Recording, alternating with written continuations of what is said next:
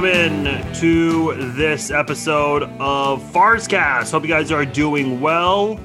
Let me just double check and make sure we are broadcasting this properly. I had some had some tech issues before we started, so yes, uh, I do see we are live on uh, on Facebook. We tried to do Facebook and, and, and Instagram, but uh, the whole thing was a mess. Uh, but we'll uh, we'll just keep it for uh, we'll just keep it on Facebook for now. But nonetheless, people listening to the podcast version don't even know what the hell's going on. Uh, welcome in, everyone. My name is Farzin Vousoughian. Welcome into this episode of Farscast. Hope you guys are doing well. Been a couple of weeks since I've last done a podcast. Uh, the last one, Zach and DJ joined me. You guys all know who Zach and DJ are they're regulars on this podcast. Uh, Zach's been with me for a while.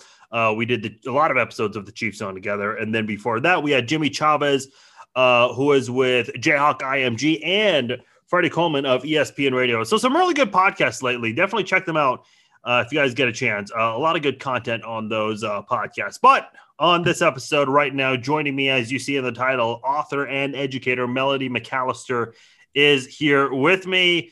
Uh, she also does her own live cast on her Facebook pages. So go check out, look up Melody McAllister, and you'll find her live broadcast on there, talking to a lot of people in and around education. Melody, what's going on? Welcome back. Hey, Farzine, it's so good to be back. And it's so funny. I learned a lot about Instagram in the last 45 minutes, but it's great to be come on your show again. I absolutely love you. If I could make you my little brother, like I would, I would adopt you if that were possible. So thanks for having me back. this narrative changed real fast. You used to say that I am your brother. Now you're saying if I if I oh. could, oh, I would make you my brother. No, I mean legally. Like if I could legally do oh, it, okay, I would. Like you well, are my little brother. The problem i is a different mother and people. Father. Well, people don't know this, but Melody, Melody and I, we were on Maury and sitting right next to each other. I'm worst day of my life. Maury looked at me straight in the eyes and said, "You are the brother." and Melody was celebrating and dancing. I was pissed off. I, I went backstage and you know I flipped off a few of the camera guys. I, I I tossed a chair across the room. I think I broke something. I don't know. Uh, so yeah, Melody. Uh, I, I am Melody's little brother, contrary to popular belief. That's right. It's legal. It's blood. It's DNA. You can't dispute that. Not if it's been on Maury. So Cheers! What are, what, what are you? I, I, just saw you uh, lift your glass. What are you drinking? I'm drinking a uh, Boulevard Ginger Lemon Radler. I am drinking a bourbon whiskey, and I forgot what brand it is because I'm trash. oh well, that's okay. Cheers to that. Woo! Anything exciting in the news today? Um, hello exciting things are happening today.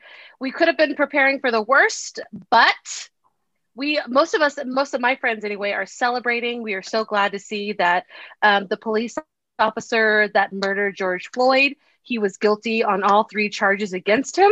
Yes. i don't even want to say his name but i will say that his last name is a lot like chauvinist which i think is not too far off. But yeah it's a celebration. My kids and i we watched um, a lot of it um, we were not home when the guilty verdict was declared, but we got home. We started watching it. That was our social studies for the day.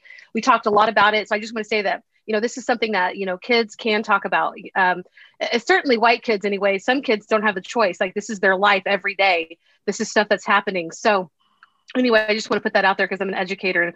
And like even last year when we were watching Minneapolis burn, and my 11 year old, then 11 year old, was watching with me. My husband's like, Don't you think she's a little young to be watching this? And I'm like, No, like this is real life. This is what she needs. This is her history too. And today is a victory. Um, it's not just for a victory for people of color, it is a victory for all of us who believe in equality and equal rights. Um, I'm sure we'll get some comments. A lot of people are hateful. I've even seen people on yours whenever you talk about it, just talk about this that this is shit work and all sorts of crap like that. It's oh, so I don't, I don't, I don't really care about those people. Is, you know, you you know me. I, listen, you know me very I know well. You don't. My, but it my, irritates me. My block button uh, has gotten quite a nice workout today. Uh, let's put it that way. Um, uh, look, I mean, listen. Uh, some people are angry but a lot of people are very happy. Um, I've even seen. Listen, I don't know why everything has to be. Everything everything has to be politically driven today. Like even sports. So, like this Saturday, for instance, you're not a UFC fan, are you? Uh, not really. Okay, so there's a fighter, George Masvidal. He is he's a Trump supporter, and he's fighting this week, and it's like people are only watching just to cheer for him, and just because his political uh, stances align with theirs. It's like, listen, I've never rooted for anybody because my politics align with theirs. I've never done that once. I've never, you know, purchased a brand of clothes or food or anything because of of that. I, I just. I, have never understood that, but um, my my point is, I think people were trying so, to pick, pick a side with this whole George Floyd situation only for political reasons, and it's like, why? Like we need to start thinking for ourselves. We really do. Uh, and listen, there was a conservative talk host on Fox News who even said this. It's like, stop worrying so much about these politicians because we obsess over them for whatever weird reason, but we know they don't give a damn about us. It's like we need to speak for ourselves and and be obsessed with ourselves before anyone else. Agreed, my friend. Also, George Floyd was a man. He was a father. You know, he was a brother, he was a friend. Oh my gosh, like an innocent man was murdered like let's use the right terms he was murdered and you know everybody they'll you know they'll throw him under the bus and try to trash his character but it doesn't matter he didn't deserve to die the way that he died it was horrific you know and it doesn't matter what side you are on politically except that i'm getting really really tired of the conservative side trying to like act like this is okay because i'm over that but regardless of the politics this was a human being one of many who was murdered in his prime. It doesn't matter if he wasn't, you know, a, a perfect human being. None of us are. You know, how many of us have uh, family members who struggled with the same things that he was? I mean, I hate how it's like a pattern. And we, my my daughter, my 12 year old today, because again, we were watching it. She said, and we were talking about the precedent and how it's so hard to see people be convicted of murder when they're a police officer. And she's like, why is this just now a precedent? And it's just such a good question because it should have been a precedent you know 100 years ago already more than 100 years ago but eh, but you know our racism is showing and we have to we have to grab that. We have to work through it. You know this was a win for all of us. Uh, listen uh, i i i tweeted um uh a series of videos showing so many incidents where white people who are being malicious and violent they don't face a single bullet. Um, there was even one where uh, one man was shouting at police officers saying, You're gonna die, like they're being very vulgar too. And I mean, these mm-hmm. people are not facing a single bullet. Uh, there's one very people need to Google this or look it up on YouTube. There's a gentleman named Jerry York. He is resisting arrest from two police officers. Uh, grabs one of their nightsticks and actually starts hitting one of them is a female cop. He actually hit the female cop right on the breast line and is just hammering wow. as hard as he can. And it's like this person. And by the way, he stole a, a cop car, drove off, and and intentionally drove into another cop car and injured a total of three police officers. Didn't face a single bullet. So and he's still alive, and he's yeah, he's still alive. Well, here's the thing: if you remember what happened on January 6th at the Capitol, uh, I mean, you saw mm-hmm. what happened, and there was not a lot of gunfire. And I can't remember who this was, but there was an NFL play- player saying, "We are not asking you to shoot them like you shoot us. We are asking you to right. not shoot them like you do not uh, for us as well." Exactly. Um, you know, here here's the thing. I think a lot of people get very uncomfortable because okay, my page is mostly sports. I get it. But I guess when a, a topic like this comes up, I saw the NFL release a statement so many people got upset. Like, why is the NFL talking about this? This is absolutely a sports subject. Um, and I don't agree with everything Colin Kaepernick did uh, with the pick socks and all of that. But the reason this George Floyd incident was such a big deal, especially with Colin Kaepernick's name, it you compared the two kneeling. And by the way, anybody who says, "Oh, they're both offensive," no, they're not. Just stop right there. Um, I, like right. When, Kaepernick uh, and uh, Chauvin, when they put the kneeling side by side, it's like, look, if you're outraged by Kaepernick and you're not more yes. outraged by the other one, then we we've got issues. And unfortunately, there are a lot of people that have a bigger issue with Kaepernick than what Chauvin did. Let's let's say this: if you have an issue with Kaepernick, but you don't have an issue with the clown murderer that was um, found guilty today, your racism is showing, you know? And here's the truth we all have prejudice inside of us, we all have bias. You know, a few years ago, um, when, when one, another, I think it was Michael Brown, when he was, when all of that was blowing up, in my mind, I was thinking, oh, here we go again. And I failed to see his, his humanity because I was on the other side. I'm just like, completely trying to make it okay because in my mind I didn't want to talk about all the holes and hypocrisy that I was seeing. You know, it took and that was probably when I started to realize, oh my God, this guy was a human, and I'm already just shutting off the TV because I don't want to see all of this again. My racism was showing. I can say that now, and I, I say that because I know a lot of the people in my life, it's something that we go through. We're white, you know we've always lived on one side. We have it we've used our privilege for a long time. You know we have to address it. We have to accept it. We have it you know and let's use it uh, to to dismantle it for the uh, we talked about that with my kids. I'm not being great right now with my words but i mean it, it's just it's real life. Let's talk about it so that we can fight it bring it down and truly be equal. It's going to take a really long time but like with my friends that i've talked about you know we we can't keep starting over every single new generation. You know this has lasted long enough you know it's time for equality under the eyes of the law especially in every single system just like you know the president and vice president were saying today i didn't get a chance to listen to that um uh, i'll have to watch it a little later by the way did you see um what nancy pelosi said I didn't, and I'm not a big fan of hers. but what did she say? I, don't, I, don't, know anyone who is a big fan of hers. She said, um, "I want to thank George Floyd for sacrificing his life for justice." I'm like, what?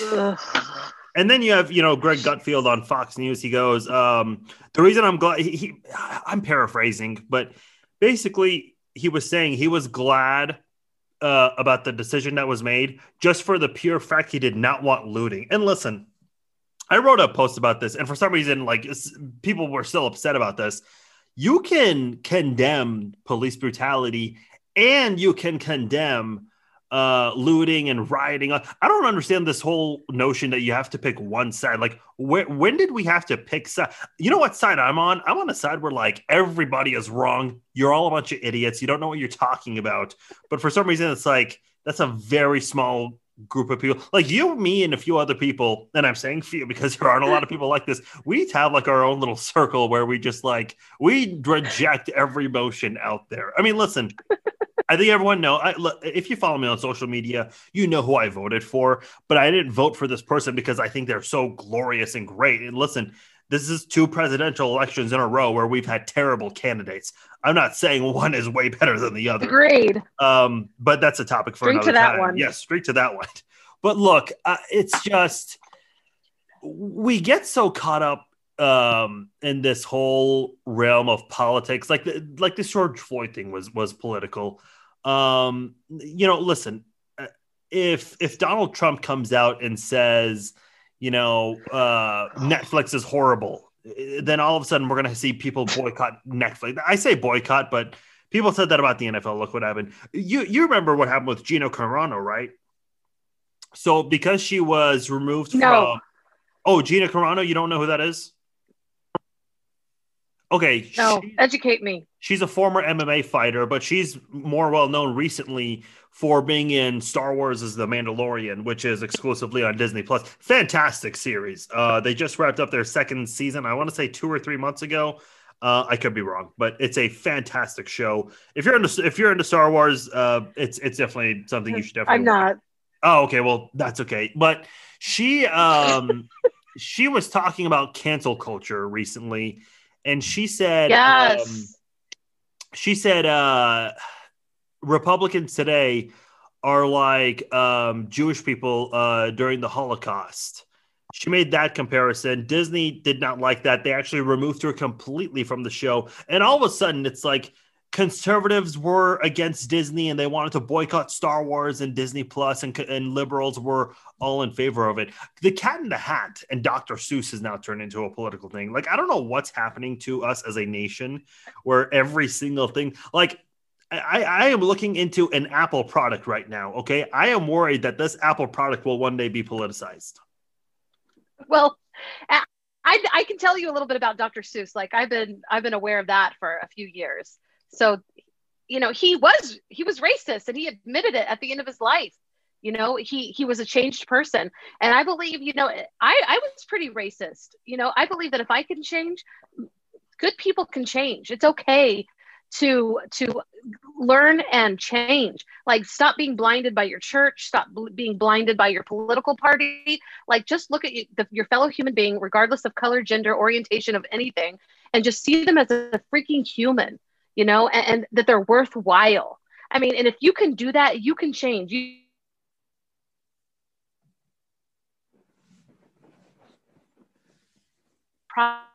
have to believe all the truly fake news. The culture, you know, are older, the people that we're supposed to be respecting. But, you know, Dr. Seuss even talked about how his earlier works were racist. He said it and he apologized for it. So the fact that some of those books are being, um, you know, taken off the shelves, good. That means that we're doing better. We're improving.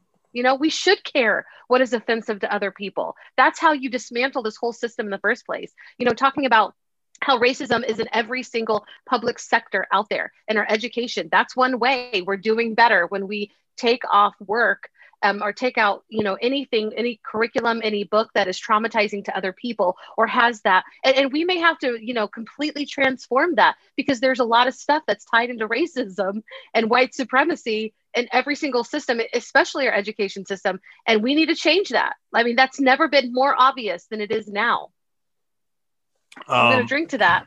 Yes, please do. Um, by the way, I have to go back to the whole um, George Floyd, uh, the the the trial that, that took place, and we obviously heard the decision Tuesday afternoon. I don't know if you saw this. I think I talked to you about this uh, earlier today when we were on the phone. But the Raiders, uh, the Las Vegas Raiders, they tweeted uh, a photo, uh, basically a meme. Well, I don't want to call it a meme. It, it's a photo with uh, words in it. It says, "I can't." excuse me. I can breathe with today's date uh, for 2021. A lot of people are lashing out on the Raiders. I mean, the Raiders are getting dragged because George Floyd obviously cannot breathe right now. I mean, it's, it's a little obvious why. Uh, I've seen a lot of NFL players, uh, both current and former players, criticize the Raiders for this. Uh, the owner of the Raiders, Mark Davis, he uh, I guess he just did an interview with someone and he claims he is responsible for this tweet, which I do not believe. Owners do not create these kinds of things. Uh, but he claims responsibility for it and he says the tweet will not be deleted. It's been up for a couple of hours now. Uh, did you have a chance to see this or did you hear the uh, reactions to all of this? Just just from you I, I, didn't i can look it up on my twitter right now but what is the main is it is the complaint because George Floyd is dead and can't breathe. Yeah, exactly. Like that's like I, I think the Raiders meant well with with this message. Like I'm sure they had a good intent, but like this is not the message. Okay, like this is maybe you could have. I don't know, it just said uh, accountability or something. Like, I, I get it. They want to say, they want to just use a couple of words to make a big statement. And I think they chose the wrong words in this case. Right. They, okay. And, and and I I was going to look at the Raiders, but honestly, who who wants to follow the Raiders? Like I don't follow the Raiders, and I'm not going to start right now. Well, so anyway, the, the, running joke right now is fan for crying out loud. The running joke right now is that the Raiders do everything wrong. So there's that. Well, you know, here's the thing, and, and I want to say this as somebody who um, is honestly acknowledged that I am a person that is learning how to be more anti-racist because I have an up, upbringing and you know in a very white supremacist culture. Okay, and I'm not afraid to say that, and I and I say all of this because I hope it helps somebody else out there know that they can change.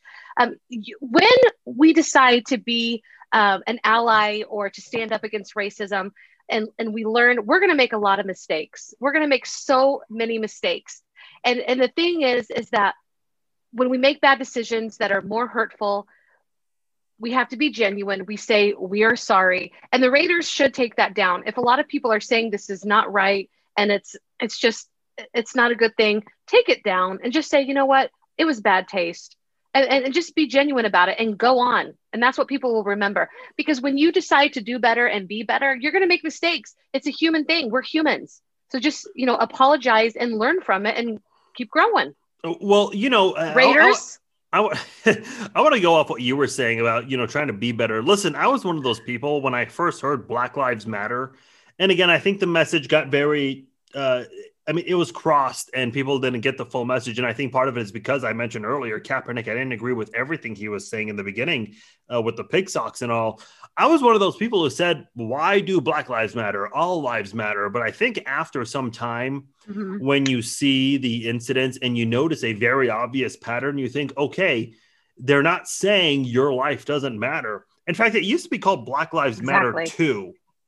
A lot of people don't know that um, it's one of those things where you know are we just not wanting to listen? Or are we i was actually having this conversation with some people on social media today and it was pl- a uh, good rational logical conversation. Look why are we at this point where there is so much fighting and looting and rioting? Is any of it right? No. No logical person is going to defend any of that. However if you want to criticize looting and rioting if you want to criticize kneeling during the national anthem. Look, you're allowed to. First of all, I, I strongly agree, agree with the rioting and looting. As far as the kneeling for the anthem, look, I, I think you can still be logical and, and say, hey, look, I disagree with kneeling for the anthem, but hear me out here. The problem is, uh, athletes were wearing T-shirts during pregame warmups. Uh, they would put their hands up walking onto the field. They would speak out on social media. People were peacefully protesting and speaking up on these matters. The problem is, rather than listening to them, so many people mocked them, made fun of them, and didn't want to hear them out. And unfortunately, their frustrations just escalated, and that's where we are today. We have uh, uh, we have a movement called defund the police, which I strongly disagree with. But because no one wanted to listen to them for so long, they have they felt the need to bring this uh, and, and, make this their their um, their movement. Again, I don't agree with defunding the police or rioting. I don't know any logical person who agrees with rioting and looting. I've seen people defend it, which is just disgusting. You can, again, like I said earlier, you can still say both sides are wrong. I don't know why people are picking sides, but you know, uh, this is why we are here because I know a lot of people think today is a victorious day. I don't really view it that way because I view it, you know, it's it's a it, it, opens the door to make sure we, we make more progress because we have a lot of room to grow. We still do. And, and you can tell judging by some of the reactions tonight. Exactly. And and for all the groups that are so upset about protests and and and you know are like stick to sports and all that other BS. I mean, again, all I can say is your racism is showing. If you can't get into line and let people use their own platforms as human beings and and voice their thoughts that are in their mind, the support for their teammates, their friends, their family members, themselves, like your racism is showing. And that's what it all comes down to. If you can't watch football because they're finally saying that we're going to do everything that we can to show that Black Lives Matter, your racism is showing. It's not about politics. It's about humanity. And I just oh, want, I, I, do this is my friend Hedrick. My friend Hedrick wrote this book, and I did a book chat with her a couple weeks ago. This is a children's book. If you have no idea what Black Lives Matter it means, what the movement is, get it. It's really cheap. It's on Amazon, and it, and it's you know for kids, so you're going to understand it. I've read it with my own kids, and it's not what everybody. It's not a terrorist organization. You know, it is just like you said all lives cannot matter until black lives and every other life matters too. You know all lives cannot matter until we stop marginalizing others. Now i don't know if that day will ever come to pass. Just like we're such a corrupt you know hum- human like species. And i've been watching a lot of end of the world movies with my husband lately. And a lot of is like human humans are evil. We're going to destroy your earth all this stuff. So i don't i don't know. Like I don't know if we're worth saving. I do have hope. I have hope though. Well, listen, as a Middle Eastern, uh, you know, I've I've come across you know racist comments over the years. Um, by the way, you know, you hardly get any more of those face to face. Um, it, it's once in a while I get on social media, and you always, you know, ask yourself the question: Would this person even say this face to face? No, of course not. Come on. Um, right. But no, look. Um, yeah, listen. I, like I said, as a Middle Eastern. I I'm I'm, I'm fully supportive of this notion of, of Black Lives Matter because I get it. You know, uh, b- black people have been ridiculed for a long time just because of their the color of their skin. Um, I've been judged just because I'm not, you know, a white American. You know, sorry. that's just not the way I, I was born. Unfortunately, we're all different. Uh, I say unfortunately, I sarcastically, by the way. But look, um, I do want to go back to what you were saying about the whole stick to sports notion with with athletes and all. You know, I think it's so funny because when um, we mentioned the national anthem, okay, what's the biggest complaint you've heard about the national anthem protesting? You've heard that a lot of people would were saying do it at your own time. If actually, let me step back. Actually, they said don't do it during the anthem. Okay. Do you remember the first game of the year when the Chiefs and the Texans uh, were getting ready to play? They got together at midfield right before kickoff for a moment of unity. Not the national. It was not the national anthem, and there was no kneeling. Mm-hmm. They just locked arms like this. Uh, Patrick Mahomes and Deshaun Watson were next to each other. Several of the key players were, you know, up front in the middle and there were a lot of people online who hated that. So it's not about the national anthem. It's right. clearly the message. By the way, the other criticism people have said do it at your own time, protest at your own time. Okay. When the George Floyd incident did happen last year, uh, Patrick Mahomes, Tyrann Mathieu, and several other black players in the NFL got together and they made an NFL Black Lives Matter video. Their own time, no national anthem, no game time, nothing. This was right. their own time. They're doing it at their own house, just like how you and I are are in our homes right now. Still got criticized for it. So it doesn't matter. Like this is just further proof now. The national anthem was never, ever the real issue. It was the message. People just didn't like the and it wasn't even a Black Lives Matter message to begin with. You know, it was just a message against police brutality. So again, this is why we're here. This is why we're seeing so much uh, of the the negativity, the hate, the violence, the looting. Which again, none of it I am for, and I know you're not either. But I'm just explaining that is why we're here because nobody wanted to listen in the beginning. And you know, I I'm not even okay. So it's crazy because you know I spent time in Portland this weekend, and there was another black man who was gunned down by police on Friday night when I was there.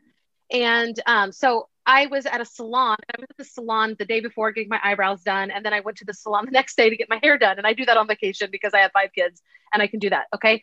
But when I went there the next day, you know, just a few feet away from where I was getting my hair done, there was broken glass. It had been, um, and, and my hairstylist was saying that, you know, they, it had, you know, been a year since everybody was right. Like this last year in Portland downtown, there's been rioting. It's, it's in the news, obviously. Yeah. But they were surprised it took that long for their glass to finally get bricks, you know. And so when I was getting my hair done, um, they started putting up the plywood just, you know, 10 feet away from me, you know, uh, in downtown Portland. And it was just a very surreal moment. And even last year when everything started, I, I can't judge. Like, of course, I don't want to see that. Nobody in the community wants to see that. But when you have been oppressed since this country began, before this country began, who are we to judge? You know, there is so much anger, and the anger is continued to be fed by all of these people who are resisting um, any sort of you know balance and unity. You know, that are just so afraid to change anything. And let's just get to you know to the, the reality of the national anthem. If you read the lyrics of the entire national anthem, it is also racist. You know, our country was built on you know free labor and we are founded on a lot of racist beliefs. And i mean we just can't get away from that. We just have to accept that we have to do better. It doesn't mean that we're horrible people. It doesn't mean that we are to blame. You know once we realize our parts in the perpetuation of this that's when it becomes obvious of what we do next okay? And if we want to have a better nation if we want to have a unit a unified nation it's up to each of us. It, it takes all of us. It takes every single you know person of color um, of every color I just it, it is the time now to change, and it's it's the time to let go of all of these um, just these beliefs that it wasn't our fault and that you know other people did it. It doesn't matter. History is history. Let's do better, you know, and let you know people protesting peacefully. Let them. Jeez, you know. Yeah. Uh, Sorry, let's well, learn from them. No, no, uh, I, I, I don't disagree with a lot of what you said there. Uh, yeah, well, I did want to say one other things about one other thing, excuse me, about the uh, stick to sports thing. You know, Colby Covington, I mentioned earlier, the UFC. Co- Covington is a huge Trump supporter, and again, he's allowed to he's allowed to feel that way. He's allowed to support him, but when he would constantly bring up Trump during his fights, like before and after his fights. Because in the UFC, you you get interviewed after your fights, especially if you win. And I remember his last fight, he was like, uh, you know, Donald Trump's going to make America great again. He's going to destroy Joe Biden in the election, which uh, didn't really pan out that way. But you know, no one tells him stick to sports. No one, no one's told him that. Right. Um, I, I, did. I did exactly. want to say. I, I did want to say one other thing because um, you mentioned the national anthem. We've been talking about that. Uh, I don't. You probably don't know this. I did not know this until last summer when this was such a big topic when the whole protesting during the anthem came back. But um, I heard this on ESPN radio. Somebody called in and mentioned this. Uh, there's there's a flag code. You know how you treat the American flag, all that stuff. I could not tell you almost anything on that code. The one thing that is in the flag code is it is disrespectful and offensive to hold the flag sideways. Every single NFL, Major League Baseball, wherever you go, when they pull out that flag that's almost as big as the field, they're holding it sideways. Okay. Now it's not offensive to me. Apparently, in flag code, it is. But you know, if you're so, you know, oh, I support the flag and everything behind it, well, then I guess you should be supporting flag code. But it's it's not like anyone's ever talking about that either. So again, I'm not I'm not saying let's let's you know go against flag code. I'm just saying if you're not if you're against kneeling, which again, that's not against flag code. Just saying. I just want to say something. Listen, if you the flag is inanimate. The flag is not made of anything that can feel. Human beings are. If you are worried about the flag, you are worried about the wrong thing. I grew up learning that, you know, growing into this culture that, you know, the red, white, and blue, you know, and God, you know, I have a lot of friends who are military and they are amazing people. So I'm not trying to change any of my friends or any of the women and men who have sacrificed their lives for our country. Not by any means, but they were really honestly for you and me. They weren't doing inanimate that cannot thank them. And yes, some people's devotion to a flag is ridiculous. And let's just remember that, you know, other countries, you can't even wear a flag. It's disrespectful to use the flag as clothing. And look at our country. We're wearing it all over the place. We have shoes, we have hair ties, we have yeah. shirts, shorts. I mean, but the reality is is that it's it's not about a flag. A flag is not worth dying for. Human beings are, you know, and and we we have clouded our judgment when we make it about something that's inanimate, you know. So again, well, your racism is showing if you're upset about a damn flag. Well, you know, what's so interesting is you just see all these people, you know, fighting over these kinds of things. And, you know, don't get me wrong, it was being discussed, but by the time you know Trump spoke up and said, "Oh, those SOBs, you know, fire them," it's like that's when a lot of people who had no opinion whatsoever. That's when they suddenly got offended because Trump said something. Okay, now I gotta you know support him, and because he said this, it, it's it's a mess. By the way. I, I brought this up many times, and people always resort to personal attacks. The conversation basically ends when you say this, but um, a soldier was the one who stood next to Kaepernick. He wanted to stand next to Kaepernick while he was kneeling. And uh, Nate Boyer, that's his name, he spoke last summer and said the only offensive kneel I've seen is the one from from Derek Chauvin. So uh, I did want to ask you exactly. Look, you're you're um, you're an author, you're an educator. I seriously, I let me just say this because of the political climate we're in today. I am really glad I graduated from college a couple of years ago when I did and as far as uh, my brother, I mean, he graduated right on time. I seriously could not imagine being in classrooms nowadays. I've been in college classrooms where there is a there was a religious debate, and that drove somebody to tears one time. It's like I can't imagine what political conversations are like because I've been in high school classrooms where you do talk about politics, but it's like now I, I I just don't know if you can even have that conversation because you don't know what how that's going to turn out. Because if I was a teacher, I would quickly shut it down. I was like, no, we're not doing this. We're not fighting over any of this because let's be honest, we know how it's going to end. It's going to end in shouting and cursing and tears and all these kinds of crazy things. Yeah, and I want to tell you that I'm not in the classroom right now. Um, so I want to just give props to every single educator, whether they're teaching face to face or hybrid or yes. completely virtually. Like they are amazing. And and the teachers who are actually engaging in these conversations with their students are even more amazing.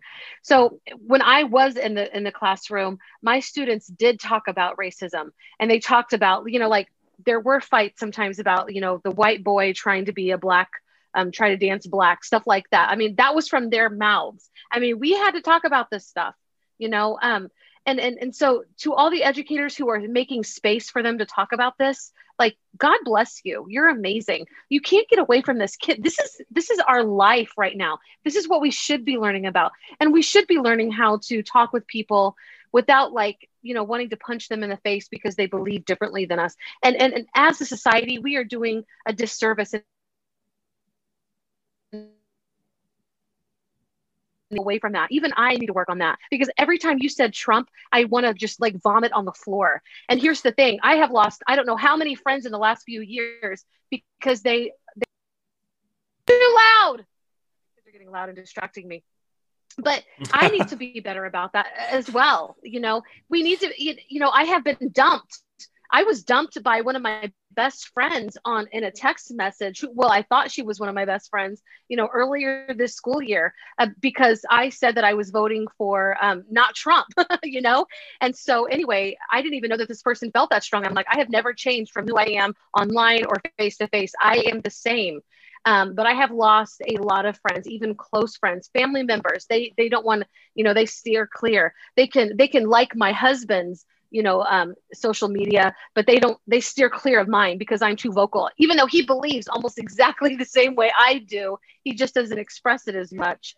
Um, you know uh, it, it's like we can't have any sort of disagreement and still support one another. And no um, i mean it, it is it is kind of annoying because uh, by the way if your kids are you know making noise or whatever it's okay. It's not a big deal. Uh, trust me. Um, it's distracting my brain. I don't need any more Okay, fair enough. You keep muting yourself and, and like you're still in mid sentence. I don't know if you realize that. No, because I'm like I'm trying to put my thoughts together. I shouldn't even be drinking my uh, my bourbon or whatever, and I'm trying to be serious, and I'm hearing my kids talk, and yeah. Look, this is this is not a Sirius XM radio show where professionalism is like. And by the way, if you listen to Sirius XM, there are so many shows on there where it's like the microphone is like this, like, and I have to take off my earbuds just to get my point across. I don't even know how I sound right now, but it's like the microphone is so far away. That is the quality of radio on Sirius XM sometimes. But anyway, I I, I digress. um, so look, I, I mean, listen, I, like I said, I, seriously would not want to be in a high school or um, or a college classroom right now, or, or even you know elementary or middle school. I mean, just the thing, like kids say a lot of nasty shit, a lot of racist shit. By the way, listen, I um I don't know what your kids do for fun. I know how, how old is your oldest kid? She's 12. Okay. I didn't realize that was such a hilarious question. I apologize. Um, how old is your No, I'm laughing at your whole the whole everything. I'm giving you a hard time. Uh, how old is your youngest? He's 3 and they're exactly 9 years apart. They have the same birthday. Oh wow what are the odds of that? Um, okay, here's what I was gonna say because look, I'm I'm a video gamer. I play uh, video games sometimes. Um, I'm sure you've heard of the game Grand Theft Auto. Um, so the past couple of Grand Theft Autos. See, you're muted, and I could not hear you say yes, but I can read lips at least. I I'm like, thank you. I'm like, shut the door. Like I'm so sick of hearing him talk. Like just shut the. No, you're fine. So it's not a big deal. Uh, if your kids want to come in, and yeah, I'll say hi to them. No, no worries. but um, okay, here's the point I'm trying to make. Like I've played, um, I, I play Grand Theft Auto uh, online sometimes. I never use my microphone to talk to other players. I just don't, um, unless I actually know them. Like DJ and I, we've we played a few times. But if you play like these games, like uh, like Grand Theft Auto, which is very it's rated M for mature for very obvious reasons. If you play Call of Duty online, um, you know you can interact with other players. My point is, you know, you can you can be a 40 year old and you could be playing with a five year old or a 10 year old and sometimes they actually butt heads and argue on the microphone saying a lot of nasty shit to each other. Listen i've heard arguments online. Five year olds 10 year olds they know a lot of things. They know every word in the book. They know every insult in the book nowadays okay? So it's like you know, the fact that we're in this crazy political climate where everything has to be politically driven and you have to have all these arguments because, God forbid, you have a rational disagreement on something, everyone just resorts to all these uh, personal attacks. It's like kids really do know a lot of things nowadays. I saw, um, I can't remember what led to this conversation on Twitter with somebody, but I remember saying, look, kids can get away with a lot of things online. You know, their parents might not know what they're looking up. And I remember someone tweeted me and said, I know exactly what my kids are seeing online. There's no way they can hide it. I'm like, that's what my parents said. Okay. I've, I've been on some websites. Okay. Look, we've all done it. Let's not act like we never did. Um, yeah. I mean, l- listen, my point is kids know so many things nowadays. And in this climate, it's just, it, it's not healthy in my opinion. I agree. And you know, and here's the thing, and I like talk to your kids. You know, um, if you want to raise kids that value humanity, don't shield them from what is going on right now. Like they need to see it. This is their history. This is their life as well.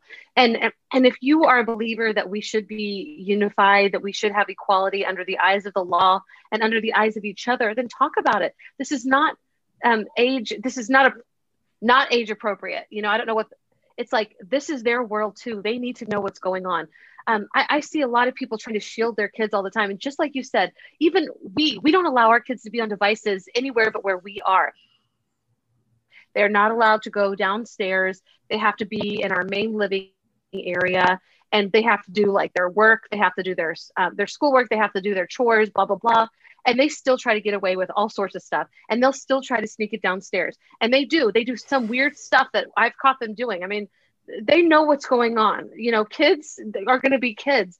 And the thing that we need to do is help guide them as much as possible. They're going to be who they're going to be.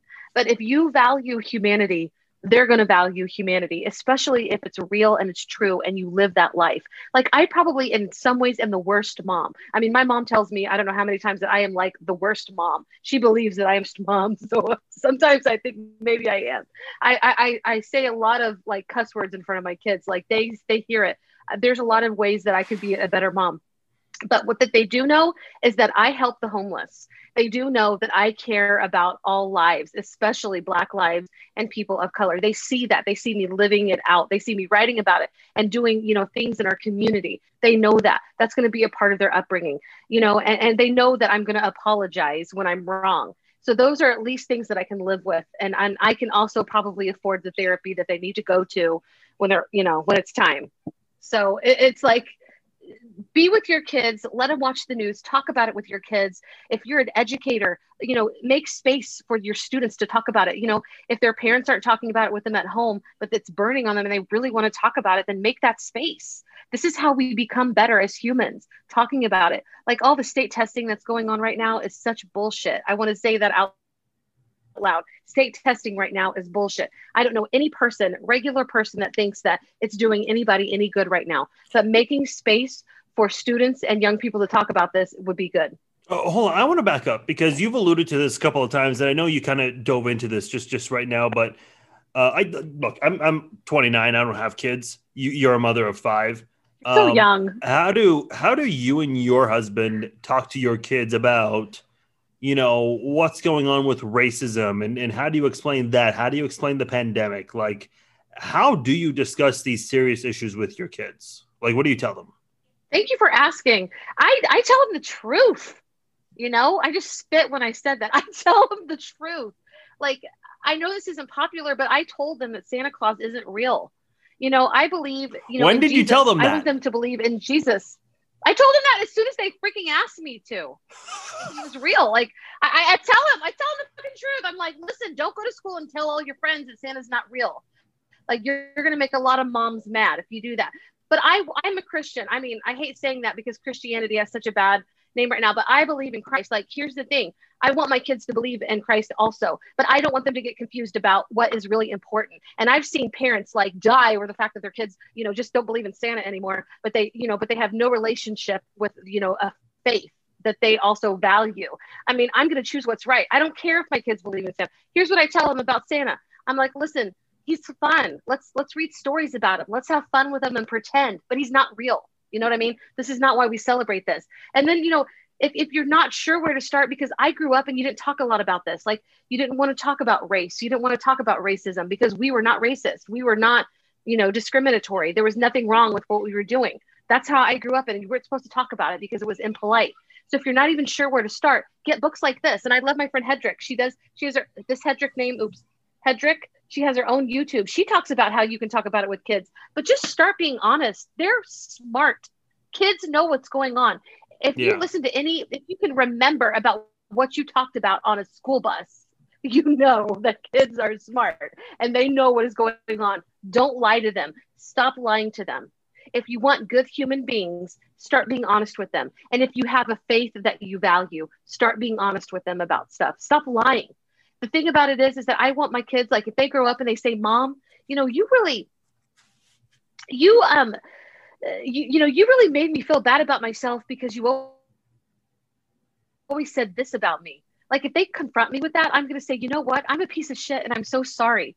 Like I was wrong and I should not have done that. I'm not going to try to justify anything that I did that made my kids feel badly about themselves. Like just be honest about your mistakes. I mean, it, they say honesty is the best policy. And you know, my husband and I, yes, sometimes we we we don't agree about how to approach it with kids but i feel like because there's so much hypocrisy about where i grew up um, and about like the faith that i called my own but the way that was lived out and just just gonna say it's just filled with so many holes. That's why i am the way that i am. Like i want to call that out. I want to talk about it. I want to be honest you know and i think that's the best thing when you start having kids. Just be honest with them you know that's how, what's going to make good people you know, I just think it's so interesting because drink to that. Yeah. um, because I kind of think about that too sometimes. Like, and I'll say this: uh, I have a friend of mine, um, and I learned some bad news over the weekend with her. Um, she mentioned that she was diagnosed with colon cancer and has six months left to live.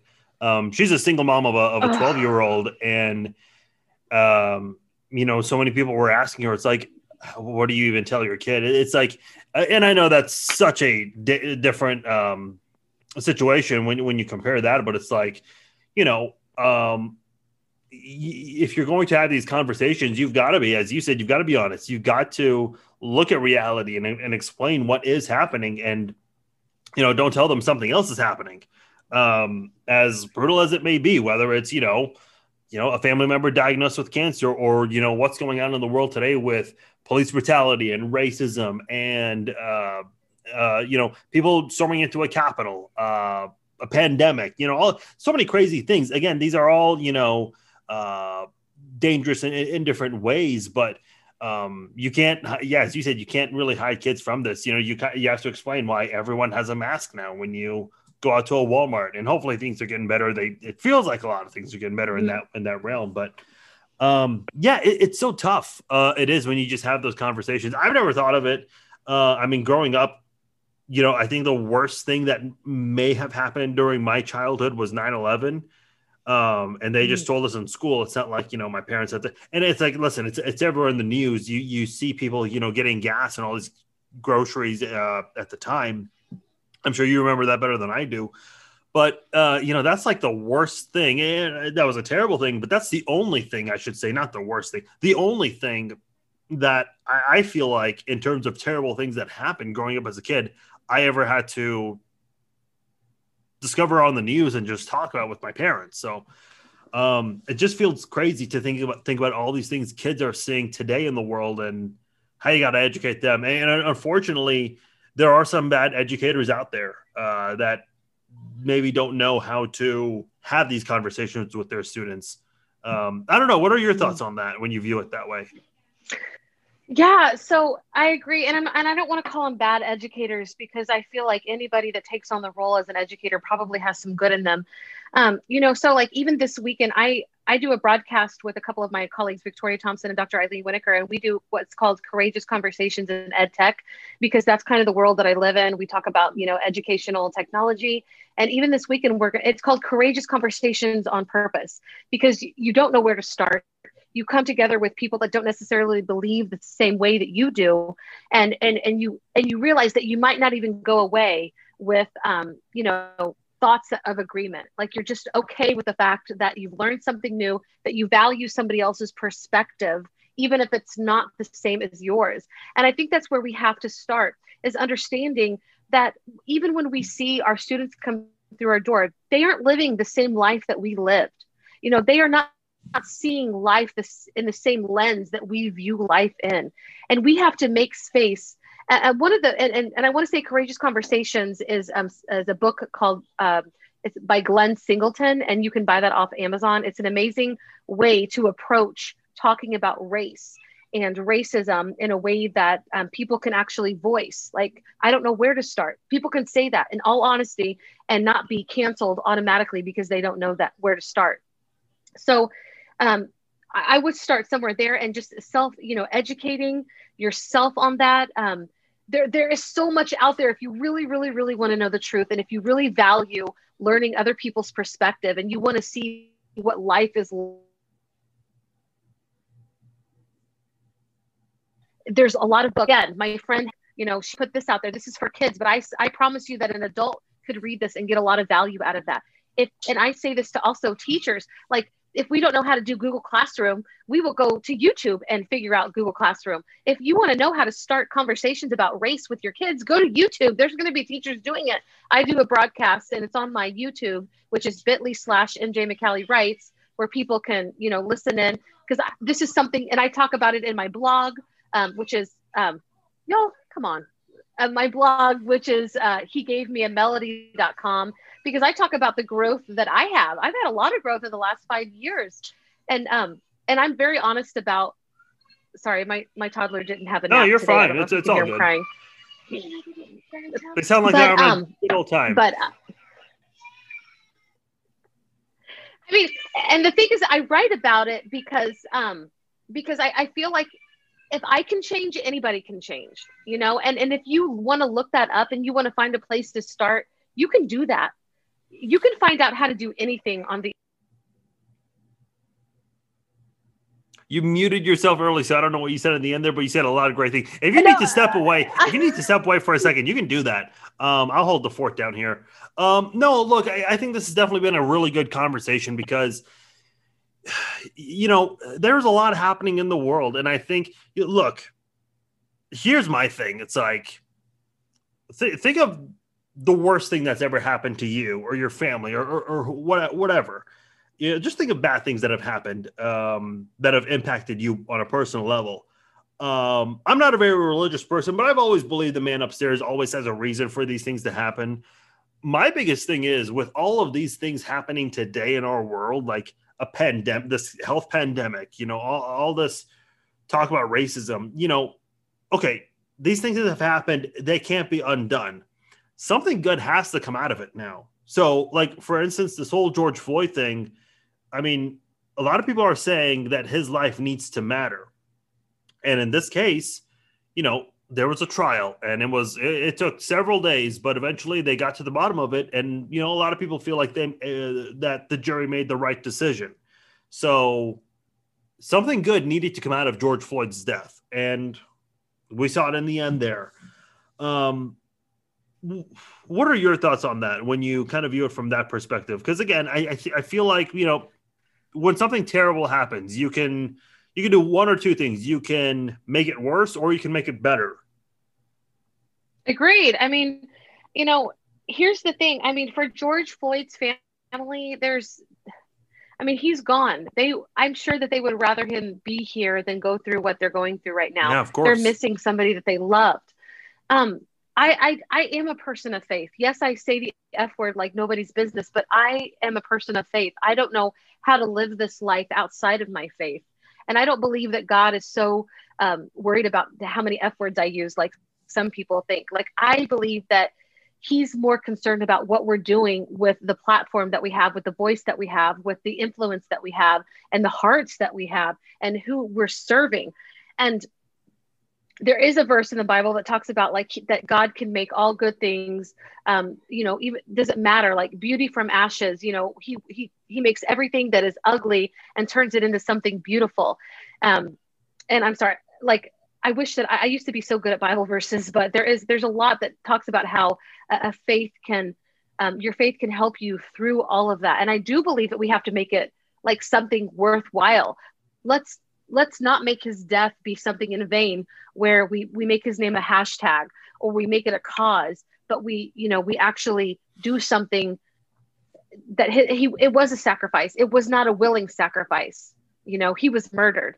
And and even if you can just get to that point to say that he was murdered i think you're going in a step uh, in the right direction. His humanity was stolen from him and it was not deserved. It doesn't matter what you think about him and it doesn't matter about the mistakes that he made in his life his humanity was murdered. And so even going in that direction and saying i don't want this to keep happening to innocent people. Like the law doesn't protect people of color like it protects me as a white person and that is not okay. So what can i do? Like how can i educate myself? When i see you know all of the cell phones the people that recorded that you know although i, I didn't watch it to its entirety because i i don't want to see a man die. Like that's traumatizing and that was not mm-hmm some keeping people accountable and, and holding the law accountable I mean, we did a good job as a people saying that this matters. His life matters. You know, Breonna Taylor's life matters. Everybody that we've lost in the last few years, even the names that we don't know, there's countless lives that have been lost and murdered that we don't even know their names, but there are people suffering. Yeah. You know, um, today I got to talk about Emmett Till with my kids, and they were like, oh my God. I'm like, and this didn't happen that long ago. This happened the year after your Mima was born, you know? So, it wasn't that long ago. Like people are still alive that have seen all of this murder happen. And um, I, I forget what your original question is, but I, just just I the fact that you know when bad things God happen, can make something good about this. Yeah. And I do believe that we have, sl- yeah, we can turn it around. We can use it. Yeah. We can be angry. Let's look about why we're angry right now. You know, and, and examine that. And every single good thing that we ever do starts with the reflection that we have you know, if we are not able to understand why people are mourning George Floyd, that's personal work. He was a human being. If we can't understand that, it's it's something that we have to start like inside of our own minds. If we feel like Black Lives Matter is a terrorist group, that's something we have to start thinking about. Why do we think that? Who's told us that? You know, is it legitimate? Like, is there, is, can we back up this with like real truth? Or is this just something that has been you know told us that that emotional reaction happens? And and to really know like joe biden he's not a perfect man you know and trump wasn't a perfect man. Like there's no political leader that is perfect. But you know why do we choose the people that we choose? And why do we hate when we when we hear a name? I have to examine this all the time when i hear a certain name why do i get really angry inside? Like these are things that we have to examine. And and the truth is that the beauty can come out of that. It's unfortunate that we have to keep killing people for this to happen you know? Like nobody's life needs to be snuffed out early so that you and i can believe something different. That's that's just the, the shittiest part of it all. Like let's you know people when they see a black man they get afraid. I have friends that are black that say that they even feel programmed that when they see a black man at nighttime that they feel afraid. Why are we programmed at such a young age to to to think that? Because these are our brothers. These are our fellow neighbors. And, yeah. and as a christian we are we are commanded to love our neighbors you know? God loves our neighbors. Do we think that because we are republican or we are democrat that we are somehow better than other people like let's examine those thoughts and let's let's you know and when we get to our own humanity i truly believe that we can also embrace other people's humanity that don't live like us, that don't look like us, that don't have the same orientation as us or the gender as us, that are different from us. And that is exactly what helped me to come from one extreme to another. Because I finally got to the truth of my own humanity where I could finally accept me, that I could accept other people. And that is no, God in my life. That, Sorry. No, that's great stuff. Uh, I really appreciate you saying that. I know uh, listen, some people when they hear these kinds of things, they get uncomfortable, and these are certainly conversations they're not ready for. But uh, listen, uh, I mean, there have been a lot of things that people have hated to see in the last month, and maybe have not enjoyed talking about, but. Um, everyone's aware now. Uh, you don't have to enjoy talking about these things. Uh, people know what's going on, and they know, you know, why these things are being brought to light. It's not like people are just bored and saying, "Hey, you know, let's make a big deal out of this." No, um, so look, I mean, today, mm-hmm. you know, I think is a step in the right direction. I'm not going to sit, sit here and celebrate and say it's a great day. um, I do agree with justice and accountability. I mean, that certainly took place. Um, so hopefully, it's a um, it's a step, a big step in the right direction, and we continue doing that. Because because here's my thing: like if we just go back uh, and turn around and and just go back to the way things were before, then today's for nothing, in my opinion. So hopefully um, that doesn't happen. Uh, hey, listen, uh, before we go, and uh, my internet's kind of going up and down. I know you've been cutting in and out a little bit, so uh, I do want to wrap this up soon. You, I'm really happy for you and proud of you. Uh, you've done such a great job with your book. Uh, you've expanded now the I'm Sorry story, which I promise I'm going to read. I have not read a single book this year. That is embarrassing. Um, that's that's it, it's it's been a rough year for me and that in reading a book. I, I am not like an avid reader, but I look I I read a couple a few books a year. Um, this year I've been terrible about it. I promise your book. It is sitting next to my bed. I swear. It your book, um, Stephen Knott's book, Jason Brown's book, which I've read part of, haven't read the whole thing. They're all sitting next to my bed. Anyway, um, one cool thing about your book is you have now expanded, and there is your book is now also available in Spanish, which I think is awesome. Like it is, you, can now just it is reach out to a completely different country in this, which is awesome. Uh, I don't know how many people get to say that. Can you talk about how you were able to expand? Yes, there's the book right there for those listening to the video version of the podcast, and there is the Spanish version. Yes. Um, can you talk about how that came to fruition? And what is it like having your book available in, in Spanish now? Well, uh, thank you. You are such a sweet. This is why you're my brother because I love you so much. Um, but I, I, I don't want this book next to your. Yes, I don't want this book next to your bed. Put it in the bathroom. So whenever you have like your longest moment in the bathroom. Oh, okay. As you throw your book away. Pick that book up. It's like it's a children's book for crying out loud. It takes like 15 minutes. Oh, so you can read this in the bathroom, okay? Farzi, okay. freaking read the book. But here, my my good friend um, Nicole Biscotti, that's her name right there. She is an amazing woman. I love her.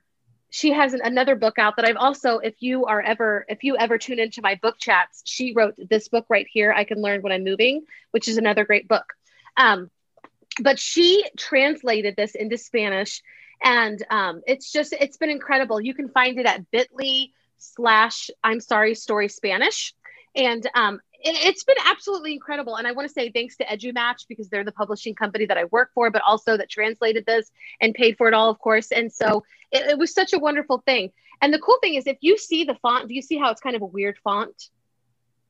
Uh, do you see it's weird? yeah yeah Okay, so that's a dyslexia font, and this is a font that is um, was made by somebody who has dyslexia, and um, even the English version also has this font. It's dyslexia because when I was in the classroom, I can't tell you how many kids that I taught that found out that they were dyslexic when they were in the fifth grade. I'm I mean, it's it's unreal.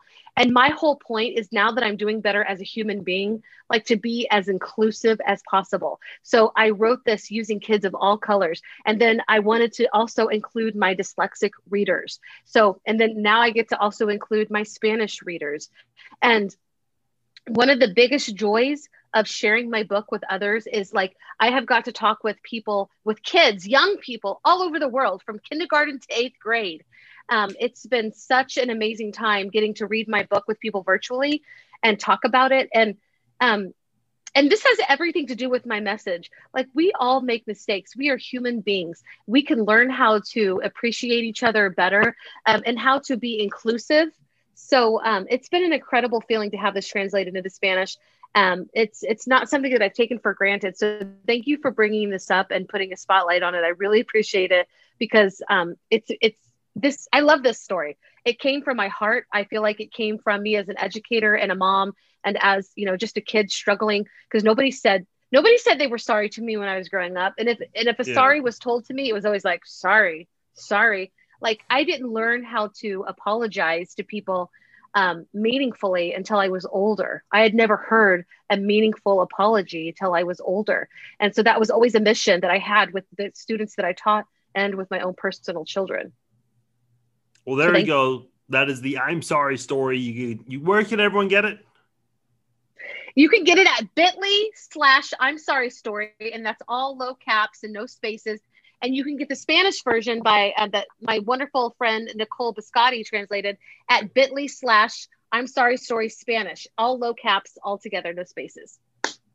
Awesome. Well, there you have it. Uh, Melody, thank you so much. It's always fun talking to you. I think the last time I talked to you, like in this setting, was that Super Bowl Eve party, which was a lot of fun, but 24 hours after the fact, um, not not so much. Uh, but we don't need to get into that. Uh, no, in all seriousness, thank you so much for coming on. Uh, I always look forward to talking to you. Uh, I know we'll do this again in a couple of months, so uh, we'll keep in touch and um, we'll definitely uh, have you back on. In in the meantime, go check out our Facebook page, facebook.com/slash Melody McAllister. you can check out. Actually, oh, it's face it's facebook.com slash MJ McCallie writes. Oh, with two L's. I'm I'm glad I'm glad you you said that. I apologize. So there you have it. Uh, go follow her on Facebook. Check out her live broadcast on there. She does a lot of great things on there. Has so many different guests uh, that come on her uh, her live broadcast. So check all of that out. Melody, thank you so much. We'll keep in touch. Thank you. All right. If you guys enjoyed this episode of Cast, share this on social media. Share the links with your friends let them know about the podcast, share the links. We're all over uh, the internet uh, Apple, Spotify, Google, uh, Stitcher, uh, Pandora, Amazon. I mean, any place where you can listen to a podcast, we are there. So check it out. Subscribe to the podcast, share the links with your friends, share them on social media. Until then, talk to you guys next week. The NFL draft's coming up. Got a couple of guests that I'll be talking to before and afterwards. So that's going to be a lot of fun. Also, uh, normally I don't reveal this, but I am very excited because uh, pretty uh, sometime in the month of May, Shane Bishop, the uh, producer for Dateline NBC, he'll be joining me on the podcast. That's gonna be a lot of fun. And my friend Eddie Law, who is part of the Believe Podcast Network, t- does all kinds of things: NFL, college football, UFC. Uh, He's gonna be on with me Sunday to recap UFC 262. I think it's 262. I can't even remember the number. Oh, as Melody has her signs up, I was actually looking on a different screen. I didn't know you were doing any of that. Uh, but nonetheless, I appreciate everyone listening. Uh, got a, some exciting podcasts coming up. Tune in for those. Until then, I'll talk to you guys later. Take care.